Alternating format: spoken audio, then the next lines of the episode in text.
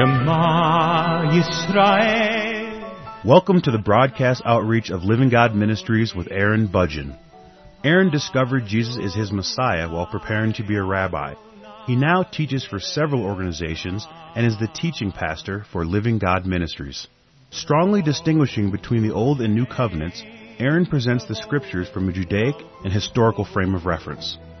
Join Aaron now as he reveals the reality foreshadowed and the new life we can now experience because of what the Lord Jesus accomplished for us.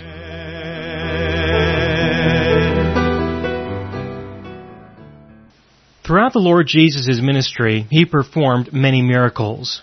But these miracles were not done just for the purpose of performing miracles. He got the attention of the people who witnessed these miracles. And when he got their attention, he didn't just stop and say, wasn't that great? Wasn't that awesome? He didn't ask them that. He followed up the miracle by telling them some things that he really wanted them to know.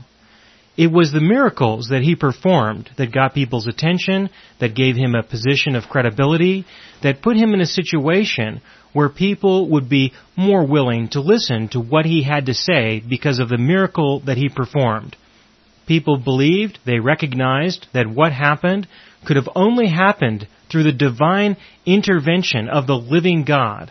And so because of that, it was in their interest to pay attention to not only what he had done, but what he had to say afterwards. This was a very important aspect of his ministry.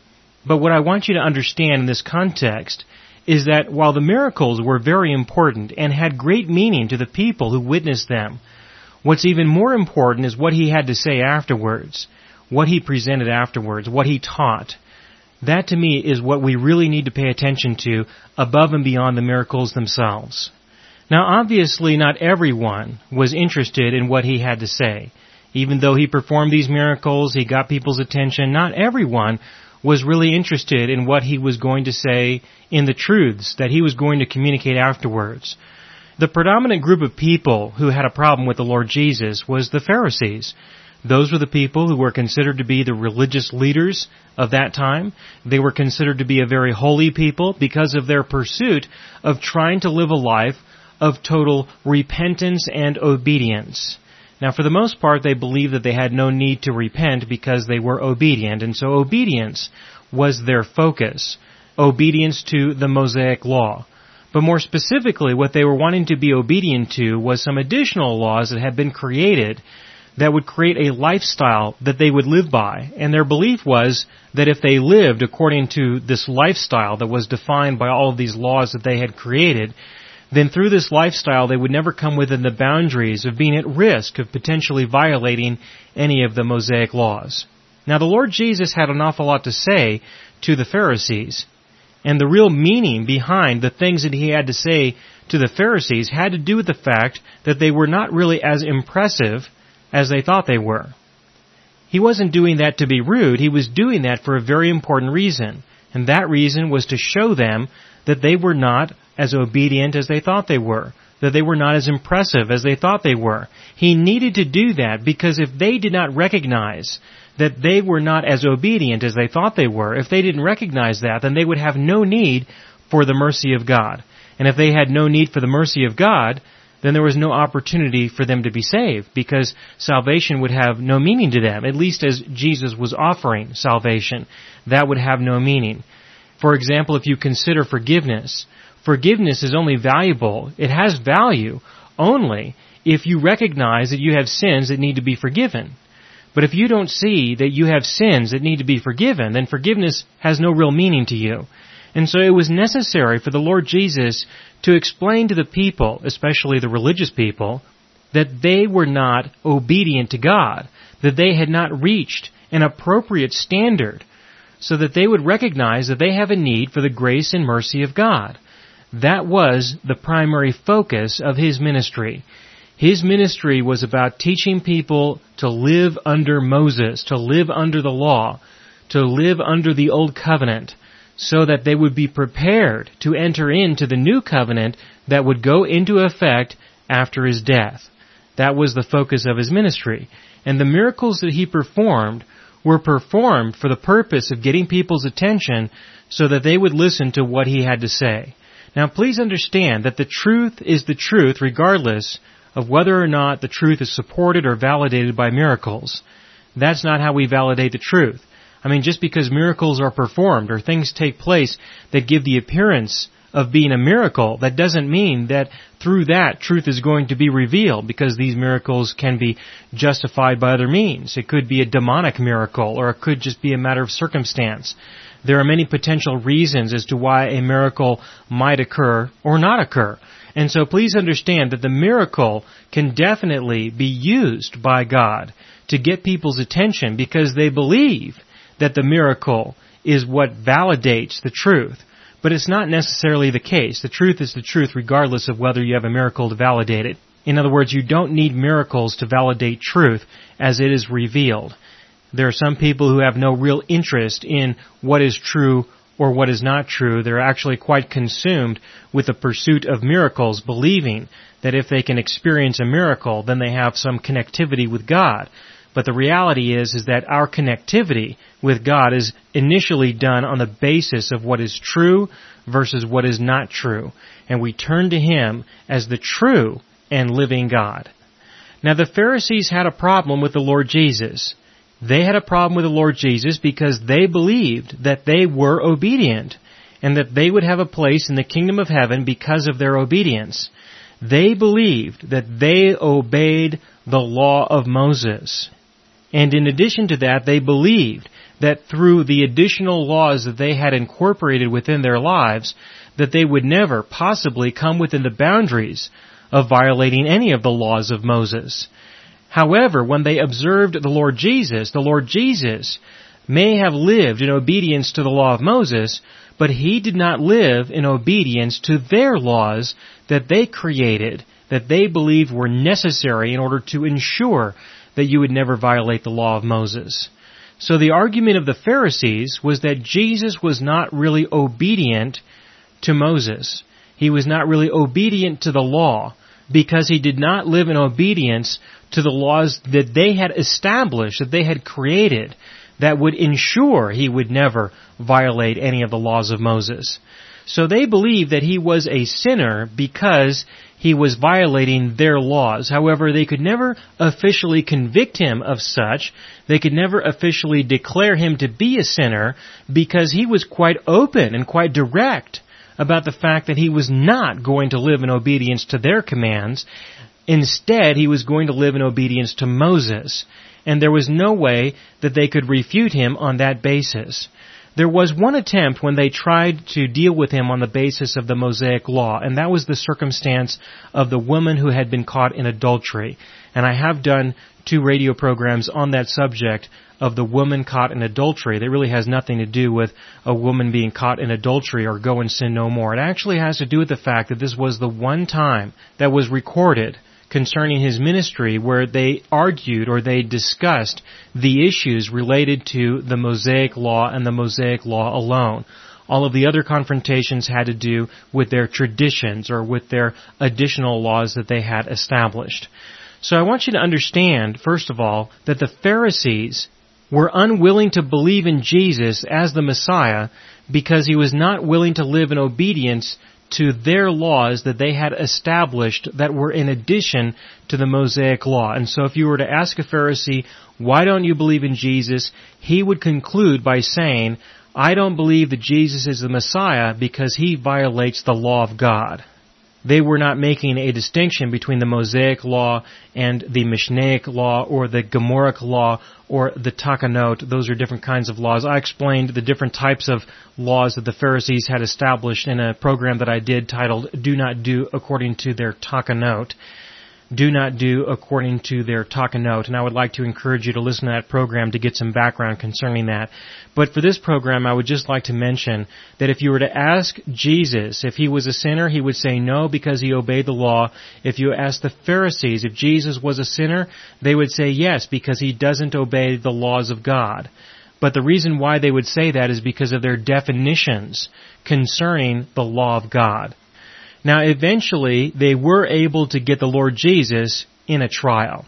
They were able to put him on trial. This was at the end of his ministry. They were able to get him in a circumstance where he was put on trial.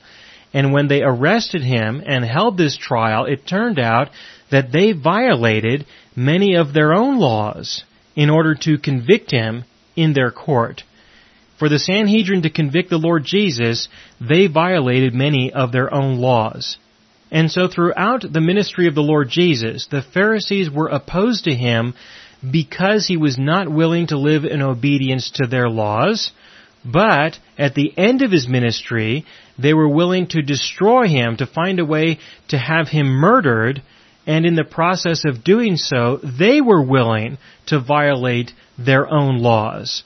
So there was a dramatic change that occurred in the hearts and the lives of the Pharisees, of the Sanhedrin, of the people who were in positions of power, who were in positions of authority there in Israel. A change occurred.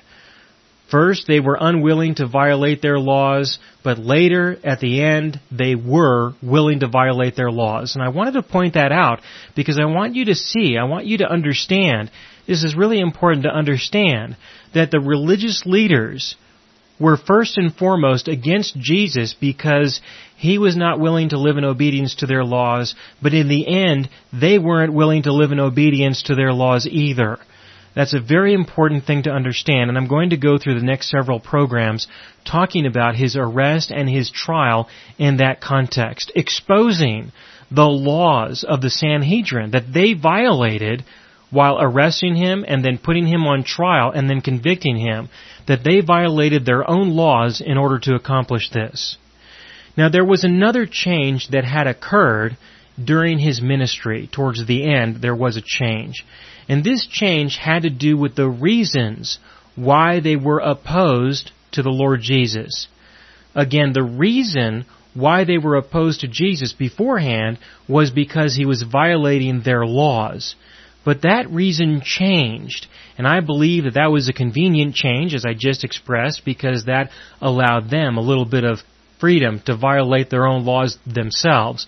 But there was a change. There was a change that happened, and this change occurred after he performed a miracle that was described in John chapter 11. And so I like to turn to John chapter 11 to tell you about what happened there. A miracle took place, but instead of Jesus directly teaching people something that is true because of the miracle that he performed, he got their attention. He could teach them something that's going to be a revelation of their God. Instead of that, we have another truth that is revealed, and that is that the Pharisees had something else in mind. And so there is another truth that is expressed that is revealed in light of the miracle, but in this case it's a truth, it is a revelation of what is truly important to the Pharisees, or what is more important than what we thought would be the most important.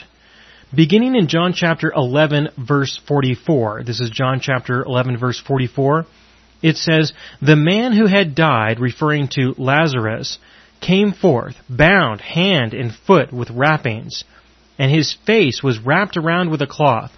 Jesus said to them, Unbind him and let him go. Therefore many of the Jews who came to Mary and saw what he had done believed in him, but some of them went to the Pharisees and told them the things which Jesus had done. Therefore the chief priests and the Pharisees convened a council and were saying, What are we doing? For this man is performing many signs. Now you could look at that and say, what are we doing? This man is performing many signs. We ought to perform many signs as well. But no, that was not really their intent as far as I can tell. Their intent was to say that this man is performing many miracles. We had better do something.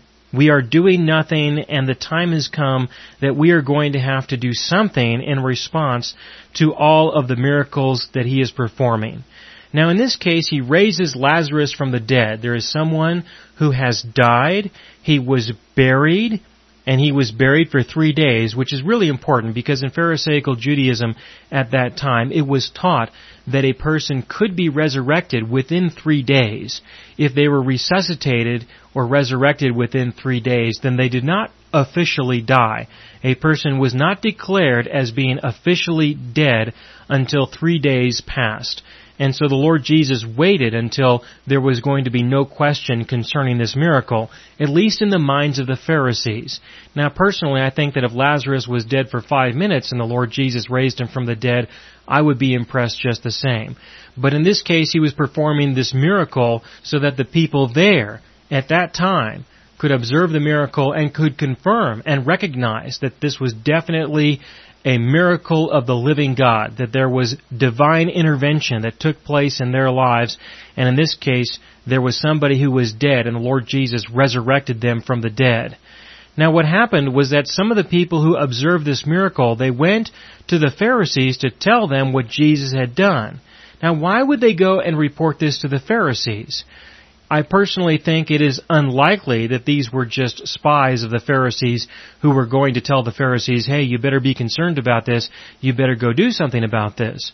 It's my opinion, it's my belief that they went to the Pharisees with this evidence, hoping that maybe the Pharisees would believe in the Lord Jesus because of the miracle that he did. But instead, they respond differently. They say that this is a problem they convened a council. Now this council was composed of the chief priests and the Pharisees. And this is a very important thing to recognize because the chief priests were not Pharisees. They were Sadducees. This was a time when the Sadducees and the Pharisees, who were normally in opposition with one another, they were two opposing parties, both religiously and politically speaking. They were opposed to one another in many respects. But at this time, they get together, they convene a council, and begin to conspire. Now, as you continue reading into verse 48, it says in John chapter 11, verse 48, it says, If we let him go on like this, all men will believe in him, and the Romans will come and take away both our place and our nation. Now this is very important to see. This was a pivotal moment in the ministry of the Lord Jesus where the religious leaders declare their concern. They declare their concern that they have never really declared before. They declare a concern that is greater than their religious concern, greater than their perspective concerning who the Messiah is and what he should actually accomplish. This is something else. They say that if we let him go on, if we let him continue to do what he is doing, then there are two things that are going to happen. The first thing is that other people, and in this case all people, all men will believe in him. That's the first problem. And then the second problem is that the Romans are going to come and take away both their place and their nation. And as you continue to read to verse 53, it says, So from that day on, they planned together to kill him. They conspired to try to find a way to have him killed murdered in this context. So I want you to see that this is where the transition happens. This is where the official transition happens, where they go from just being unbelievers in the Lord Jesus to now being conspirers to have him killed. That is their response to the miracle that he performs. And the reason why is because they don't want people to believe in him and they don't want the Romans to come and take away their place in their nation. That that is more important to them than whether or not Jesus is living in obedience to their commandments. That is what is more important to them. So these are the things that I need to address. Now the first thing I would like to address is why did they not want people to believe in him? Well, the reason why they did not want people to believe in Him is because if they believed in Him, then they would not believe in them. That's the competition. The competition is who is going to believe in who. And belief is very important. Trust is very important because it did establish their credibility. It did establish their identity. It did establish their position and their place in the nation. And so if the people began to believe Jesus instead of them, then their entire life would change. So I personally believe that what they were really concerned with was their own personal job security. Because their job security was dependent on people believing in them. Now they certainly were not paid to teach people the scriptures. They never received any compensation for that. But because of their reputation, because of their associations, people often gave them preference when it came to business transactions and business deals. And when people are given preference, when there are opportunities to find work or to conduct work that can benefit both parties involved, then the Pharisees would find themselves in situations where they would be to an advantage above and beyond other people. So this was an issue. This was a very important issue. That if people no longer believed in the Pharisees, if they no longer trusted them, if they no longer looked at them in the same way, then they would lose their opportunities to prosper. Their entire theology would begin to break down and degrade, and everything about who they were as a person would be at risk. Everything about their lives could potentially dissolve. The reason why is because they were dependent on other people in order to be successful so that they could validate their beliefs with their success. If they were prosperous, they could say, look, we are fulfilling the law and God has given us the evidence that we are true and you are not because we are prospering more than you are. That's what that meant. Okay, there is something else that is here, and that is that they did not want the Romans to come and take away their place in their nation. Now, why would this happen? How could this possibly take place? How could it be that if the people were starting to believe in Jesus, how could that be that if they believe in Him, then the Pharisees are going to be overthrown by the Romans, especially because there's this tremendous disconnect between the two. Well, the Romans did not really distinguish between people that easily. They didn't care so much about who followed who or who believed what. Their concern was order and maintaining their position of authority and power. They didn't care about these other things. So there was great risk to the Pharisees because of the potential for war, because of the potential for conflict. And the reason why there would be conflict was because if Jesus was recognized as the Messiah, if the people believed that Jesus was the Messiah, and I don't mean just the people who did believe in Him as He was conducting His ministry, but I mean other people the religious leaders, the Pharisees, the priests, if more people, if the people in positions of authority would acknowledge that he was truly the Messiah, then he would be looked at as the messianic king. He would be looked at as the person who would reestablish the Davidic throne, who would also overthrow the Romans to reestablish the nation of Israel, the kingdom of Israel. That was the risk. That was the threat. And this could have happened. If the people would have believed in Jesus for who he was, yes, I sincerely believe that he might, he very well might have pursued that to the extent where he would have allowed them to coronate him as the king of Israel. That could very well have taken place. But please understand that even if all of the people in Israel accepted him as the Messiah, and he did that, he was recognized as the king. He allowed himself to be established as the king. If he did that, if he allowed that to happen, then the Romans would still come in, see him as an individual who is guilty of sedition. They would wage war. They would most likely win because they had greater strength from a military point of view. They would quite likely capture him, and if they captured him, then what would happen? They would crucify him. And so whether the people believed in him or not, he would still be crucified. Now recognizing the history that we have, the people did not believe in him and he was crucified. But I wanted to make the point that even if they did believe in him, he would still be crucified because the Romans had the power there in Israel at that time where they had enough power that they would have been able to do that.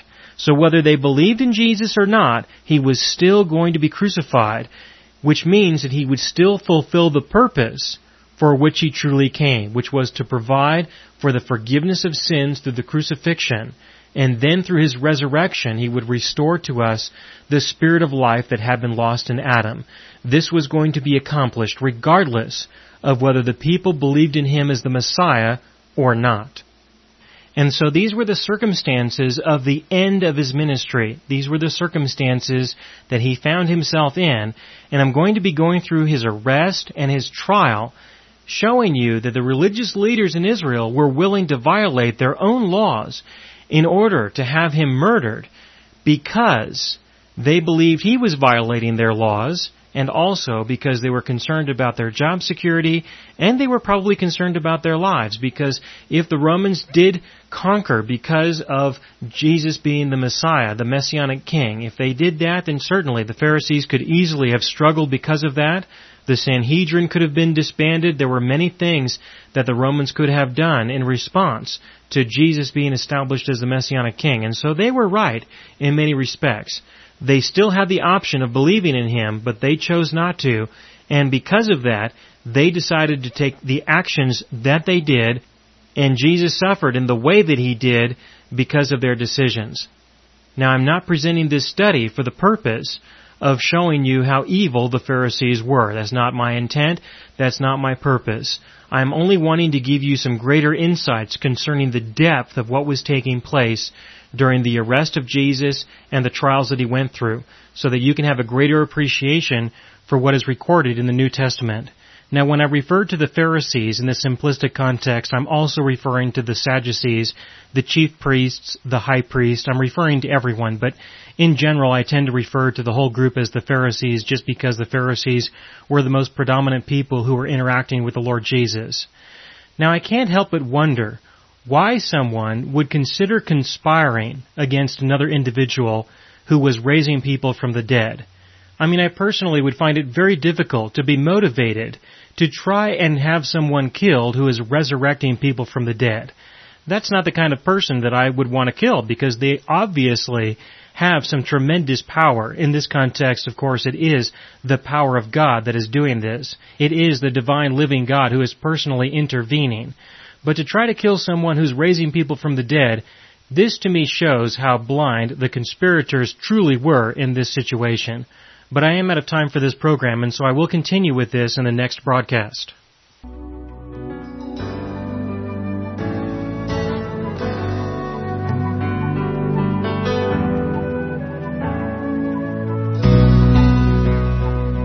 You have been listening to the broadcast outreach of Living God Ministries. You can hear all of our programs for free through our radio archive at livinggodministries.net. That is, livinggodministries.net.